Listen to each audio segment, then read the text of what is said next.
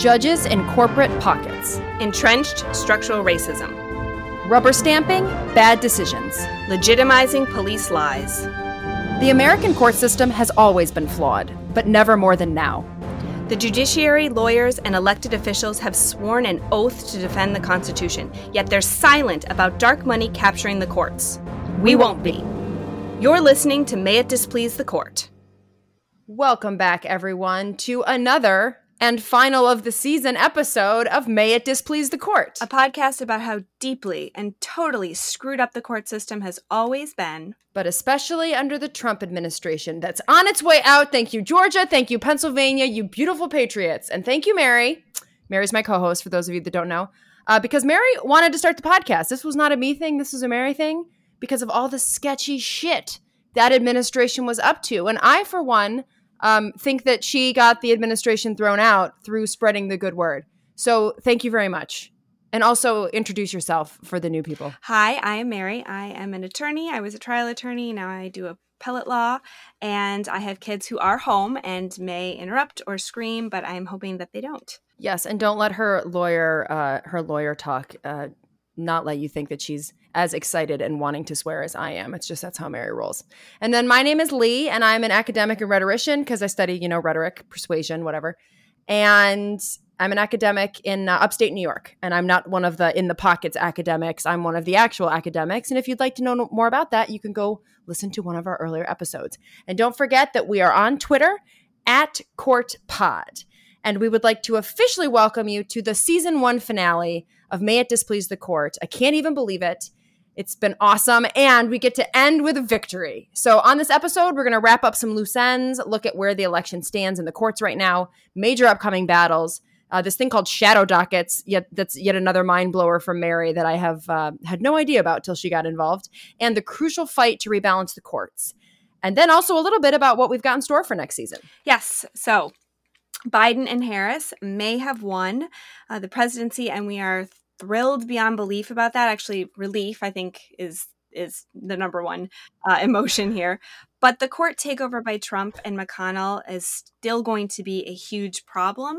Regardless, that is going to be the the GOP, the Republicans' biggest card to play, and you can bet that they're going to be playing that hand uh, as often as they can. And a Democratic administration is not going to be enough to counteract that. Uh, just an, a Democratic. Presidential uh, administration and, and the House. Again, not enough. We need the Senate and we need to rebalance the courts if we're going to shore up democracy and to get the courts on track to be fair for everybody. All right, so where does this uh, election put us? Where is this election? Um, you've heard a lot probably about Trump taking all of these legal actions in state court and in federal court. Uh, they've lost every single one, and there isn't any real reason to believe that they're going to win anything. I mean, these lawsuits are, and I've read uh, some of the papers, not for all of them, but for a lot of them. And I follow Mark Elias on Twitter, who is the Democratic um, legal head of uh, the you know the the fight to have all of the votes counted and to protect the election.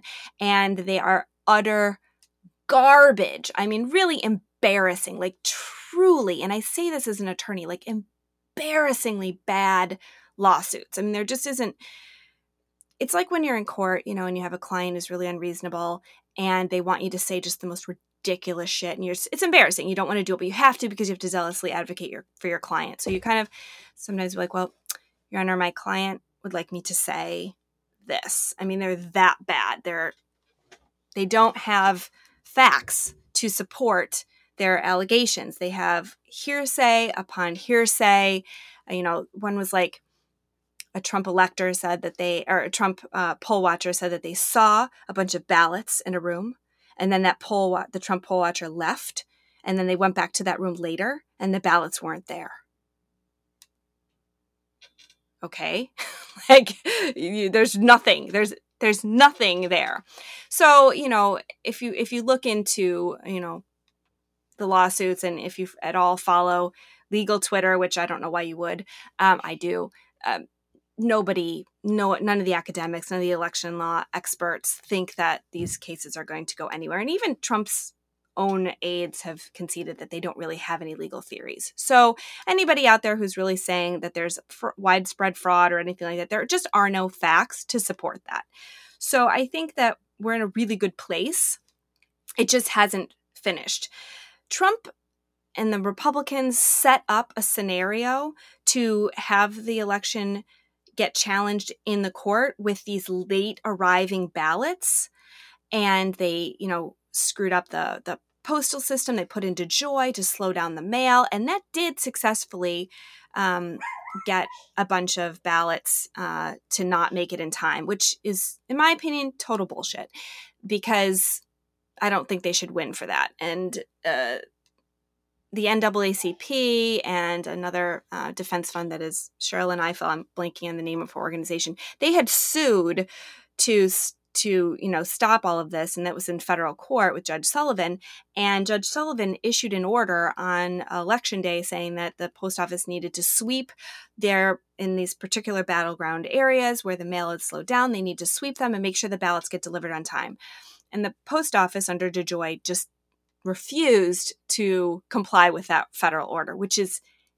mind blowingly outrageous. And I hope that uh, Judge Sullivan throws DeJoy in the jail for contempt, for contempt of court for not following his court order. He has the power to do that, and he should use it, in my opinion.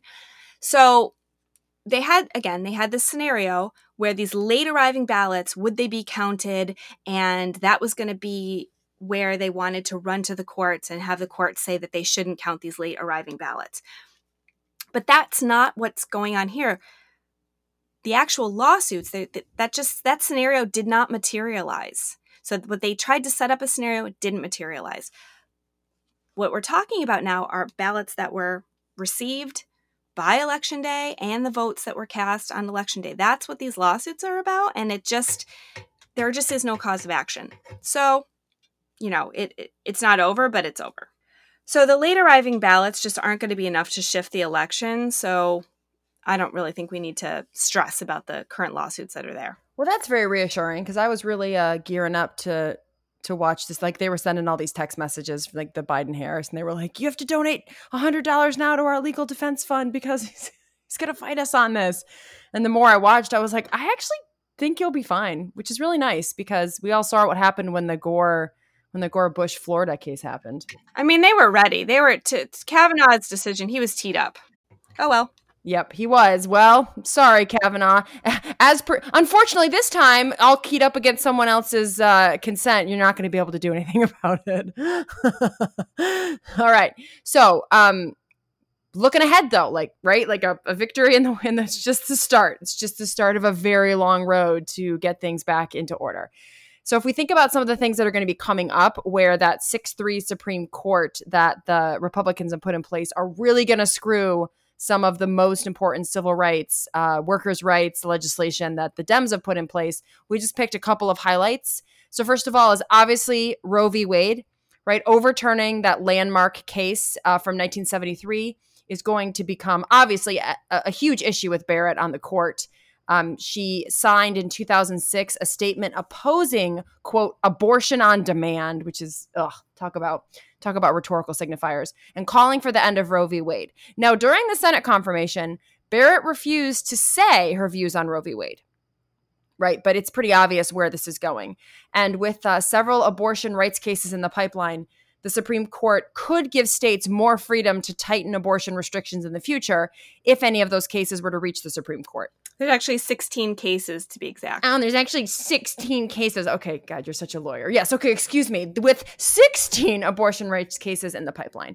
And now, of course, it, it's actually, I mean, for me, in some cases, it's actually hard to imagine the Supreme Court putting I mean, states, some of these states like could not get tighter, but you know, be careful what you wish for. So then the second one, Mary, do you want to say anything else about the Roe v. Wade before I move on to arbitration? Well, I mean, so if Roe v. Wade is overturned, then it's going to bounce to the states in order to uh, the state. I, I, we think it'll bounce to the states. So in places like New York and I think California and other places, they've said that there's a constitutional state right to abortion.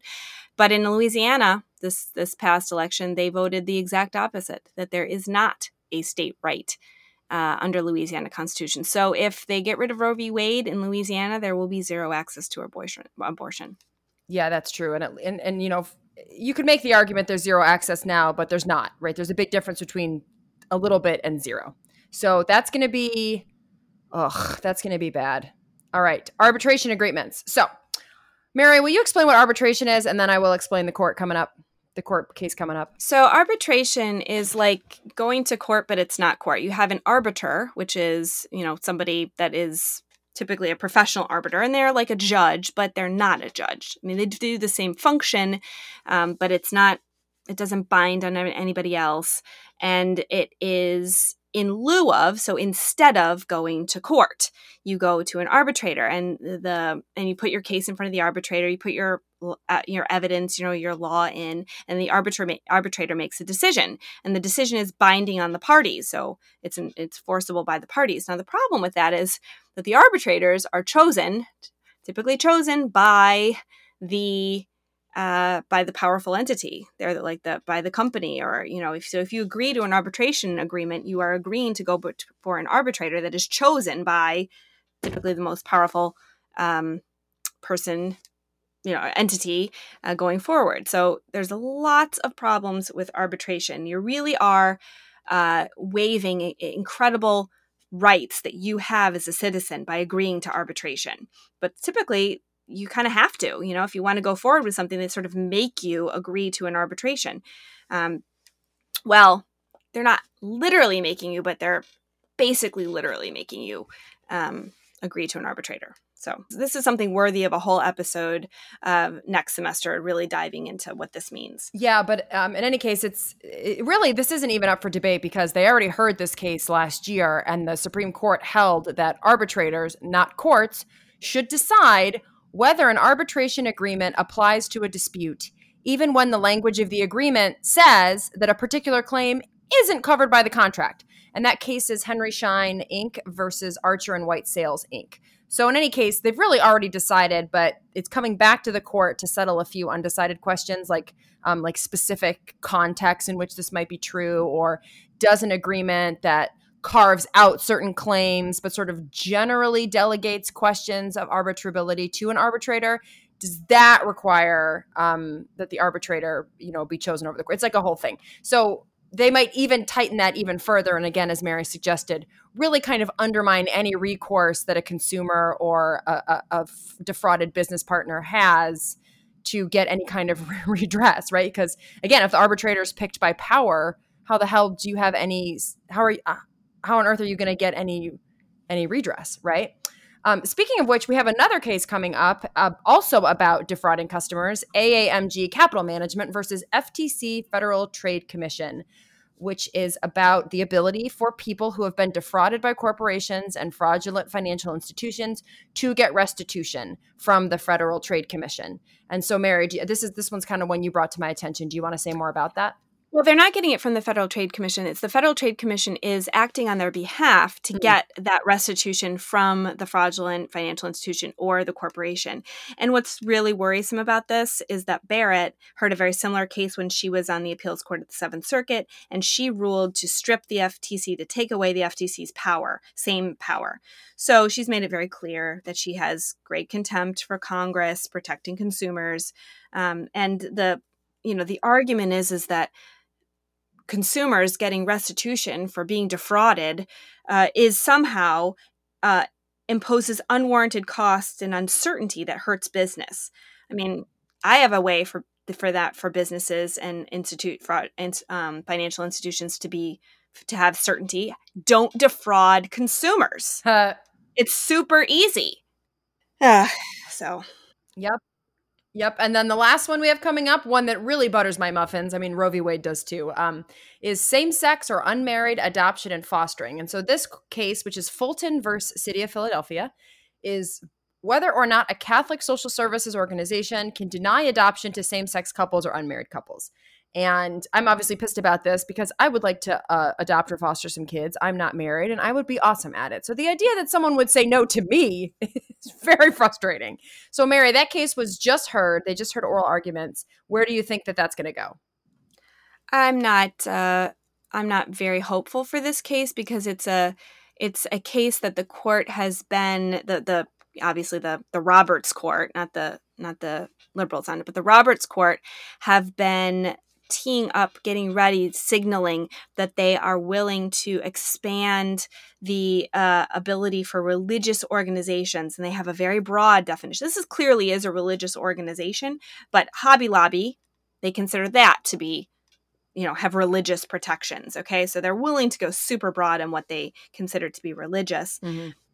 that you know using their religion in order to discriminate so you know, I think that this is the area that they're going to try to chip away um, at uh, civil rights. Uh, and again, you know, I worked um, with in child protective. I, you know, I had, you know, children that were placed with same sex couples. They are um, and unmarried foster parents. They were absolute gold star uh, parents. Really, just and I think because they have felt alone and have felt adversity and they have felt ostracized and marginalized in their own lives. So they understand what foster children feel, you know, to a degree. They can empathize and they really went above. I mean, it. The idea of excluding these types of parents for some religious belief is just it, who's really getting hurt? Children. And it's disgusting. Yeah, well, let's not pretend like fucking Catholics care about children. I'm sorry, I shouldn't have said that, but and you are Catholic. I meant some Catholics. oh, yeah, and I'm not like, yeah. Anyway, um, no, I, I think it's disgusting, yeah. and I don't, and I don't uh, support it in any way. And so those are some of the highlights of like the big, you know, kind of you know spotlight things that are going to be coming up that just give you a little taste of uh, how bad things are going to get with a six three Republican court. But then there's also this thing called a shadow docket for the Supreme Court that I didn't even know about. And so uh, Mary's going to teach us all a little lesson about shadow dockets today. And let's be real, I didn't know about it either uh, because it it doesn't officially exist. So you know what is a shadow docket? Well, it is it is the the Supreme Court accepting uh, cases from litigants that are seeking emergency relief from the Supreme Court in the middle of ongoing litigation. So what I do uh, right now is I'm an appellate attorney. And so after a, a, trial has been completed, I get the case. If, if, if a party um, appeals, then I get the case if the person is indigent. And I review everything and I try to see if there is a legal basis to say something below, uh, you know, wasn't done properly, was was done illegally, you know, things like that. And you file an appeal, you write a brief, and then the appeals court um, rules on that, and then perhaps there's another level of appeal, and then after that, then it could rise up to maybe a federal level, possibly get to the Supreme Court. And let's be honest, this process takes years, years. The shadow docket gives litigants a shortcut. So, if a lower court issues a ruling, even a preliminary ruling that doesn't decide the full case, the losing side can ask the Supreme Court to order an emergency stay, or in normal English, a stop or a pause, before that ruling goes into effect. It freezes the lower court's ruling, it strips it of their force, and the litigation continues. It preserves the status quo as it existed before the lower court's ruling. And emergency stays can favor litigants who hope to run out the clock. So recent cases on the uh, the Supreme Court shadow docket have been issued in emer- emergency rulings on coronavirus policies, immigration restrictions, capital punishment, uh, access to abortion, the US Census, and procedures for the upcoming election. Now, it's supposed to be super hard, really, really difficult to get an emergency stay in a case, period. It's supposed to be really difficult. Litigants have to show that they would suffer, quote, irreparable harm if the lower court's rulings were left in place. It's a difficult standard. It's supposed to be difficult because it's meant to limit the circumstances where the court's immediate intervention is needed and it's supposed to prevent, you know, extraordinary consequences. Now, the Trump administration has sought emergency relief, meaning staying the lower court's ruling or lifting the lower court's stay on 36 separate occasions, including 14 alone during the October 2019 term. This is extremely different than the previous 16 years under Presidents George W. Bush and Barack Obama, where the government sought such relief eight times or once every other year. And Judge uh, Justice uh, Sotomayor has argued that the court, the Supreme Court, has lowered the bar for litigants to receive emergency stays on the shadow docket. Now, because it's an emergency posture, the request and the justices have to act very quickly. It's on a shorter than normal timeline. There's just written briefs, no oral argument. The justices then quickly rule on the request, and sometimes there's absolutely no uh, written response to it at all. They just kind of issue an order uh, with little or no reasoning. Um, it's often not even clear what justices were in the majority, what justices are in the dissent, if there's a dissent. So it's, you know, it's a way to kind of hide behind what's the for the justices to kind of hide behind what what they're actually what their positions actually are. So you might wonder, well, why are so many more cases going on the court shadow docket? This seems like a new tactic. And it seems that the there has been a shift because of a signal that uh, Chief Justice Roberts made in a influential in Chambers' opinion in 2012. And that's uh, important because Justice, a lot of times, Justice Roberts is touted out even by the left as being this moderating institutionalist who really cares about the court and that it's respected and that there's precedent and all this stuff, which honestly, he's just smarter than Alito or the ones who are just willing to just blatantly say, well, we have the power, so we're going to wield it. Roberts gives them cover and deniability. And, and, you know, I don't know what's in his head. Maybe, you know, I, I don't really care what's in his head for this is one of this is one instance where his whether he actually cares about procedure or not isn't super important to me.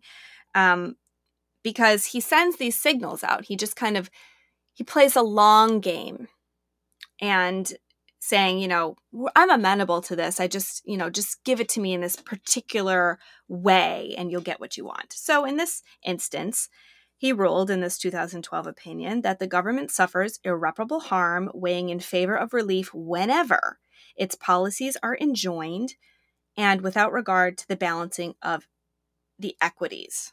So you know we don't have to balance. It's it's, uh, it's a lot of legal jargon. I don't i don't know that anybody's super interested in that. But basically it's like hey if we're a republican government if we're a republican court i'm giving you the clue here that we're probably going to be in alignment on this.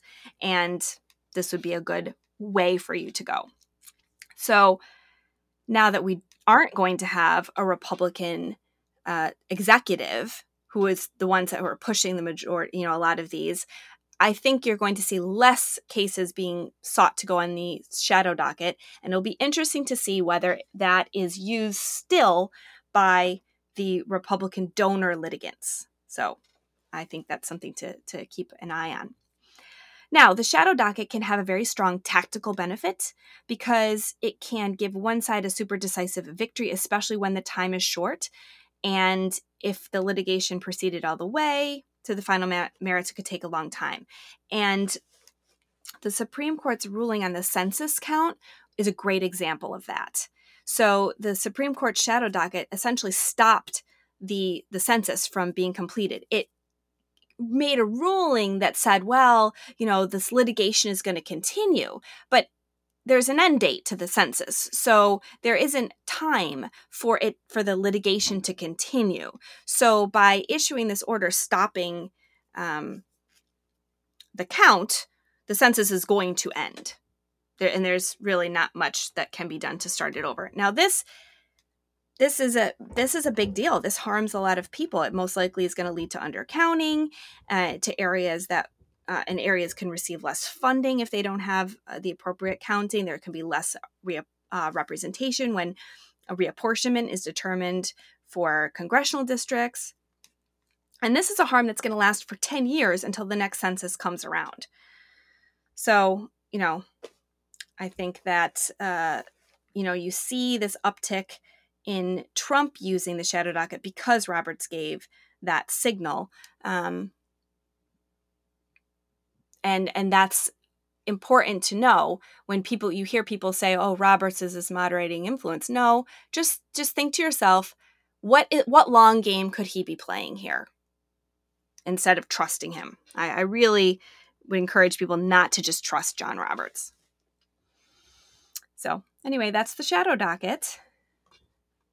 And that kind of brings me to um, step away exactly from what's in front of the court and to look more at the makeup of the Supreme Court. You know, we're stuck with this 6 3 uh, right wing, really way out of base, ideologically way out of base from uh, the rest of the country court. And it's deeply concerning to, you know, those of the to you know me and to and to really anybody who's progressive or even moderates should be really concerned about this. Uh, you know, the ACA, Roe v. Wade, these are not policies that are just on the fringe. I mean, the majority of Americans support these. And we are uh, facing a situation where we really need to rebalance the courts to eh, to add seats to the district courts, to the circuit courts, and then to the Supreme Court in order to counteract what the court packing that has been done by Mitch McConnell and the Republicans, uh, in order to you know have you know liberals, progressives, even average Americans have their justices represent their views. We need to add more seats and confirm judges, you know, that aren't part of the Federalist Society in order to do that. That is not going to happen if the Democrats don't take the Senate. So the Senate uh, confirms um, justices, and they also, you know, they also put forward legislation. So if we don't take the Senate, then Joe Biden is going to have to do most of his uh, most of his enacting of policies through executive orders. Um, Mitch McConnell has signaled that he is going to be to continue his total obstructionist uh, pattern, which is not bring not putting forward legislation, trying to dictate who Joe Biden puts on his cabinet by blocking who he doesn't like and saying basically saying you need our votes, so uh, we're going to have to put in people that we that we want, and you know it makes sense because Mitch McConnell he he wants to show that a, Biden presidency is ineffective. And so he can say it's ineffective by blocking all legislation, by blocking any type, you know, by doing another Merrick Garland and, and refusing to seat any of uh, Biden's judicial appointments. Just saying no, basically abdicating any Senate advice and consent um, for judicial nominations and again, how many bills have die are dying or sitting on McConnell's desk right now that have been passed by the House? I mean, it's it's absolutely crucial that for any type of functional government that Democrats get the Senate. Because I think if we don't, then in 20, you know, in 4 years they can Republicans can say Democrats didn't do anything. Meanwhile, they're the ones who blocked everything being done. And they're also, sorry, I forgot to say, uh, probably going to completely decimate the Voting Rights Act. And we did not win the state legislatures in these Republican states. So gerrymandering and, you know, which is, of course, drawing districts around not choosing the voters, uh, I'm sorry, by choosing the voters to be packed into specific geographical areas, and that's used to have politicians pick their voters. So you have you concentrate Democratic um, voters in certain areas, and then you or you spread them out in a way so that they don't actually um, aren't able to affect the, you know the final uh, vote because there aren't enough of them. So there are two different ways to kind of use gerrymandering. So we didn't win the state legislature, so we're not going to be able to, Democrats are not going to be able to help draw the maps um, that are going to come after this this 2020 census. It's a big deal. So that's that's a huge problem. And it's not a pro none of these problems can be solved unless we get the Senate.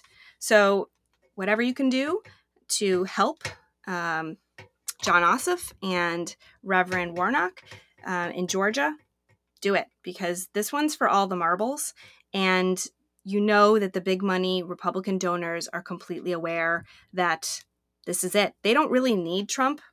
They don't need him at all if they have the Senate and the Supreme Court. Mm-hmm. So while this Biden victory is great, and it's not that he can't do anything, any type of reform or or shoring up of democracy, expanding voting, rebalancing the courts, uh, passing uh, legislation like a Green New Deal or expanding health care, or even if they strike down, if the Supreme Court strikes down the ACA and gets rid of the ACA, and McConnell doesn't put put a bill up that would replace anything like that, where are we? Yeah, yeah. I mean, so, and even, this is what's crazy too. It's like even most Republicans over the last four years most con- I should say most like kind of like uh, like uh, like um, you know like plebeian cons- like like the masses conservative masses right? Not the power players but have like decided ACA is probably a good thing. Like now that kind of all the the just the like insane Obamacare discourse has died down generally speaking pe- the the polling is that people believe they're better off without it. And yet so now what we're really seeing is that this was never about what they thought was good for America. This was always about what was good for corporations. I think you meant that most people think that they're better off with uh, with it. Sorry, yeah, yeah, yeah. That the polling is showing most people have come around to ACA as being like a, a bet a net a, a, net benefit, even conservatives who wanted it repealed ten years ago. Right, because you know people get sick and they're like, "Hey, it's way better to have health care." Yeah, or or covid happens and you have a president who doesn't create relief packages so if you don't have medicare you can't get help. Right. Right. So yeah, yeah and it, yeah i think the lie the lie has come has been exposed. I don't i don't know if they even necessarily realize it but you know they they it's the aca is extremely popular. Yeah so what you're really seeing now is all of this thing about how you know people want it. It's you know it's popular. It's like no it's not. Now you want to take away something that people generally approve of well what could be your reasoning? Oh it must be big money. So right so like they're starting to really i think show the roots uh, at least on this issue of how much corporate interests drive their decision making yeah and and you know it's we can't even have discussions at all about you know about about reforms. And and you know at the end of the day reforms are super important but we are facing a climate crisis that doesn't it, it it's not going to wait. Right. Yeah. And that's what's really scary is that we just don't have time for this. We don't have yep. time to not win the Senate mm. in 6 weeks. Yeah, and then of course the Senate then becomes kind of the real big uh, turning point or the keystone piece about whether or not, you know, the big conversation about whether or not Biden, if he's so willing, can rebalance the court so that we don't have a 6-3 Supreme Court for the next 40 years. So where are you with that? Yeah, so assuming, God willing, that uh, we do take the Senate and have the option to uh, look at court reforms, which are desperately needed, um, I am absolutely for expanding the courts and rebalancing the courts. And, you know, this whole this whole kind of notion of packing the courts that it's a bad thing and you're hearing this coming from the federalist society mouthpieces. They're saying oh we can't re- we can't pack the courts. Dems want to pack the courts. It's like you know we have to push back at that narrative because mm-hmm. they have packed the courts. They did it. They blocked uh, obama of filling vacancies so that there would be this huge number of vacancies. Then they filled them. They, they that that's basically all mcconnell has done. In the trump presidency is jam these justices through. So to turn around and try to you know flip the narrative on its head and say that dems are now the ones who want to pack the courts and this is a terrible thing we have to push back against that because it's garbage. It's complete garbage and we can't allow them that to go unchecked. You know so you know when you hear it in, in amongst you know your relatives and your neighbors please push back the courts have been packed they've been packed by republican donors and you know we need to expand them now we need to expand the federal courts anyway. There has been a growth in population. There is a huge backlog of cases in federal courts. Uh, you know, it's but they have been expanded. You know, throughout the history of this country as populations have grown. So this isn't this isn't like a radical notion. Not that I'm against radical things. Uh, you know, if it's better for democracy, better for fairness, fine. You know, who cares if it's a radical idea? But this isn't. This is not a radical idea. This is just good governance and necessary in order to um, get caseloads down to manageable levels. So we should be adding district and circuit courts. We probably should add a whole whole new um, circuit or a few circuits in order to deal with the the number of cases. And on the Supreme Court, absolutely, we need to uh, rebalance the court and add justices uh, to uh, counteract the extreme the extreme right justices on the court. I mean, if you look at the uh, number of Republican presidents that you know that have that have put justices on the court, like it's ridiculous, and they represent a, a much smaller portion of Americans. And that's just that's just not democracy. The court has a huge amount of power and it should not be something that is comprised of only uh, minority chosen leaders that that's you know uh, meaning leaders that have been chosen by a minority of the voters so i think that it's crucial that we rebalance the courts by adding justices at the federal level all right, except so so Biden has said that he doesn't want to. I mean, not recently, but um, when people first started talking about this, like last year or whatever, that when it became like kind of like clear that the writing was on the wall with with Kavanaugh and Gorsuch, and then of course then it hit like overdrive recently. But Biden has been quiet about it, presumably because he didn't want to make it an election issue. But if the he doesn't want the court expanded because he thinks another round of expansion would lose credibility, and so um, he has said that he's going to establish a bipartisan group to examine the need for Supreme Court reforms, but that's a lukewarm, like, it's not even a commitment, right? It's just like, okay, thanks for nothing. So, what about limited term appointments, right? So, like, why couldn't you say, you know, they're 18 or 25 or whatever, staggered term limits, give each president the chance to nominate two justices over the course of a four year term, um, three representatives in the House? Introduced this legisl- uh, legislation last fall that would have set term limits. The goal, according to Representative Don Beyer, who was one of the bill sponsors, would be to quote, eliminate the arbitrary nature of Supreme Court vacancies by creating a regular, fair process that doesn't reshape the court for decades at a time. And so then, following their term, justices could still serve on lower courts. So wh- why why go the expansion route and not the term limits? Well, a couple reasons. Um, there from a from a from an ideological standpoint it's too little too late. You know maybe you could have maybe you could have tried for something like uh, uh like term limits um you know 10 15 years ago. But if you do term limits now what do we what do we say? 16 uh, cases to try to ter- overturn roe v. Wade are in the pipeline. So what we were just gonna all these you know for 18 years we're just gonna you know get we're just gonna be under the the this kind of theocratic, semi corporate fascist court, and we're just cool with that. I, you know, I don't, I don't think that's, uh, I don't think that's worth. Oh, see, in my brain, in my brain, the eighteen, whatever, whatever number of years it is, is Im- effective immediately. Which, which even if they're really generous, still gets at least Thomas out because he's been there. What, like? Oh no, no, no, no. That's not what. Nobody's proposing that. It would be starting. Okay, so you don't. So okay, it'd be starting now. Yeah.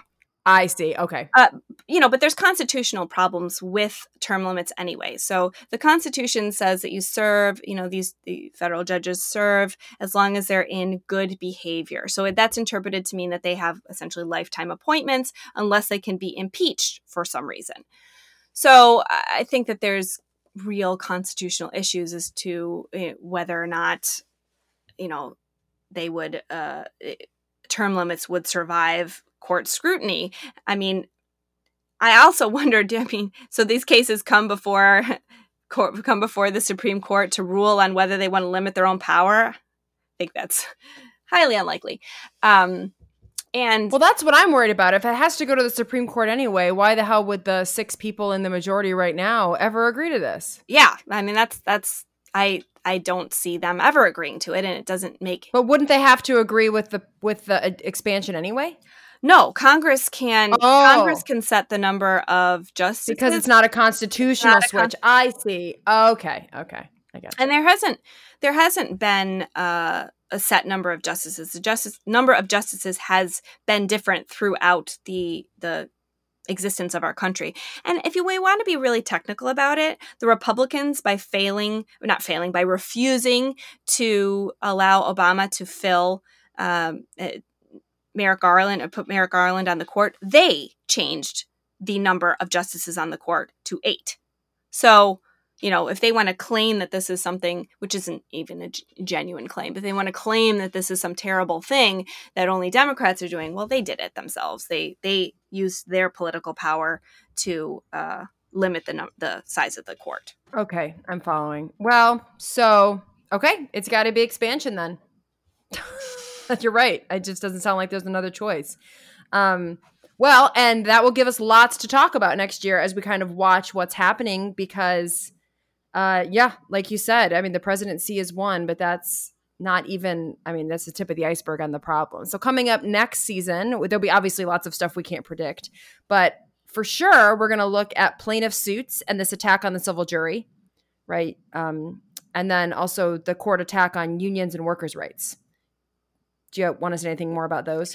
Well, I think those are going to be really interesting. We focused, um, we haven't focused a ton on civil or economic cases this season, and so I think it's really important to dive into the. Honestly, probably because I find money stuff to be a little uh, uncomfortable. I don't, I don't, uh, I don't love that stuff. But I think it's really crucial that we understand because the money is driving this whole process, and and it's it's closest to their heart. So I think it's really important to look at these issues. Um, and you know we can't do everything in one season, so uh, those those episodes are already in the works. Yep, and then we're also going to look at uh, Take It International and look at the courts in Hungary and Poland, where there have been sort of similar, though certainly more extreme takeovers, and do some comparative analysis between them and the U.S. Because again, like it might be worse what they're up to, but could be our future. Yeah, what's going on? There's a huge. Uh, the the women in Poland are taking to the streets uh, because the Polish uh, and they did they redid all of the. They kind of did, like reinstalled or a whole new slate of judges, and then they uh, essentially banned abortion in uh, in Poland. So there's a lot to look at about what's been going on in Hungary and Poland that I'm excited to look at next season. Yeah, and then we also had uh, we want to talk more about the rhetoricy stuff, right? Especially this concept of originalism, textualism, right? These people who like Robert or um, I don't. Is Robert an originalist? He he must be. Uh, I mean, but certainly, but certainly the three certainly the three new ones are. I mean, Amy Coney Barrett is like I'm I have originalism, you know, tattooed on my ass. Um, yeah. yeah, and to talk about um, originalism is just like everything else, right? It's a rhetorical construct. It's made up. It has deep roots in dark money academia, and it competes with sort of the um, the the concept of the Constitution as a living breathing doctrine. And I always tell people like if you thought that the founding fathers meant for the constitution to be like literal, you think they would have made the bill of rights more than, you know, 8 paragraphs long. Yeah. And and especially uh with a 6-3 court, I think we're going to it's really important to see how they're going to try to shore up uh their basically raw power moves to support their donors. And I think originalism is going to feature strongly in the words they say. Yeah, and it's important that people understand that it's not a thing. I, I, mean, it is a thing, but it's a thing the way that like all other made up things are things. And you can't like just because someone says the word originalism to you doesn't mean they've won an argument. If anything, you should be like, "Really? How can you be original about a document that was meant to govern our country over you know 300 years you're really going to use the 17 late 1700s interpretation of things i mean it's it's a it's a ridiculous assertion and i feel like people take it as if it's truth because it's like oh well they said originalism it must be true yeah like, no no it's a construct i can't wait to dive into that next season yeah i have a lot of i have a lot of thoughts on that a lot of anger towards my own liberal law school Yes. Mm-hmm. Right. Oh, so yeah, lots to cover. Um, I thought we were gonna get to take a break, but I'm worried we probably should get started now. Yeah, I think so yeah, I think we're gonna. All right. So while we are prepping for season two and taking a little time off to uh, enjoy our victories, um, we will still be active on Twitter as we prepare for the next season. Remember at Court Pod. Keep us in your podcast feed or your subscriptions so that you also get teasers and announcements for the upcoming season, which will release sometime mid late 2021. Yeah, and we would love to hear from you on Twitter. And you can e- email us also at displeasethecourt at gmail.com. Let us know your thoughts on the season, any ideas you have for episodes for next season. Actually, one episode did come from a listener, so that's very exciting. Uh, we take your comments to heart, so please drop us a review. And once again, we want to really extend our appreciation to all of you who have taken the time to listen and to share. As an attorney, I swore an oath to protect and defend the Constitution. I take that seriously. It's been extremely difficult to watch uh, our Constitution and our norms get shredded these past four years. So it has been uh, that's it's that impulse, you know, that that led me to talk to Lee and say, "Hey, I think we could let's talk about this." You know, I don't maybe maybe it's not going to mean anything, but it's our voice, and they're not they can't stop us, so let's use it. And I want to thank all of the citizens who feel the same way. We appreciate your engagement. I'm thrilled that we've had this major victory this past week um, with the election of Joe Biden and, and uh, Vice President Harris. And it took every single one of us to get to this point. Thank you. Yes, and a special shout out to Joe Cliff Thompson, our producer, audio manager, guru, mas- uh, sound master guy. Yes, thank you, Joe. Yes, all right, everyone. In the words of Tigger, TTFN, ta ta for now. Take care of yourselves, and we'll see you back soon for season two of May It Displease the Court. Be sure to check out the show notes for links to source material referenced in this episode. Because unlike corrupt judges and politicians, we do our research. Listen, subscribe, tell a friend, and be sure to judge us by rating and reviewing. Post production by Joe Thompson and theme music by Avery Munger.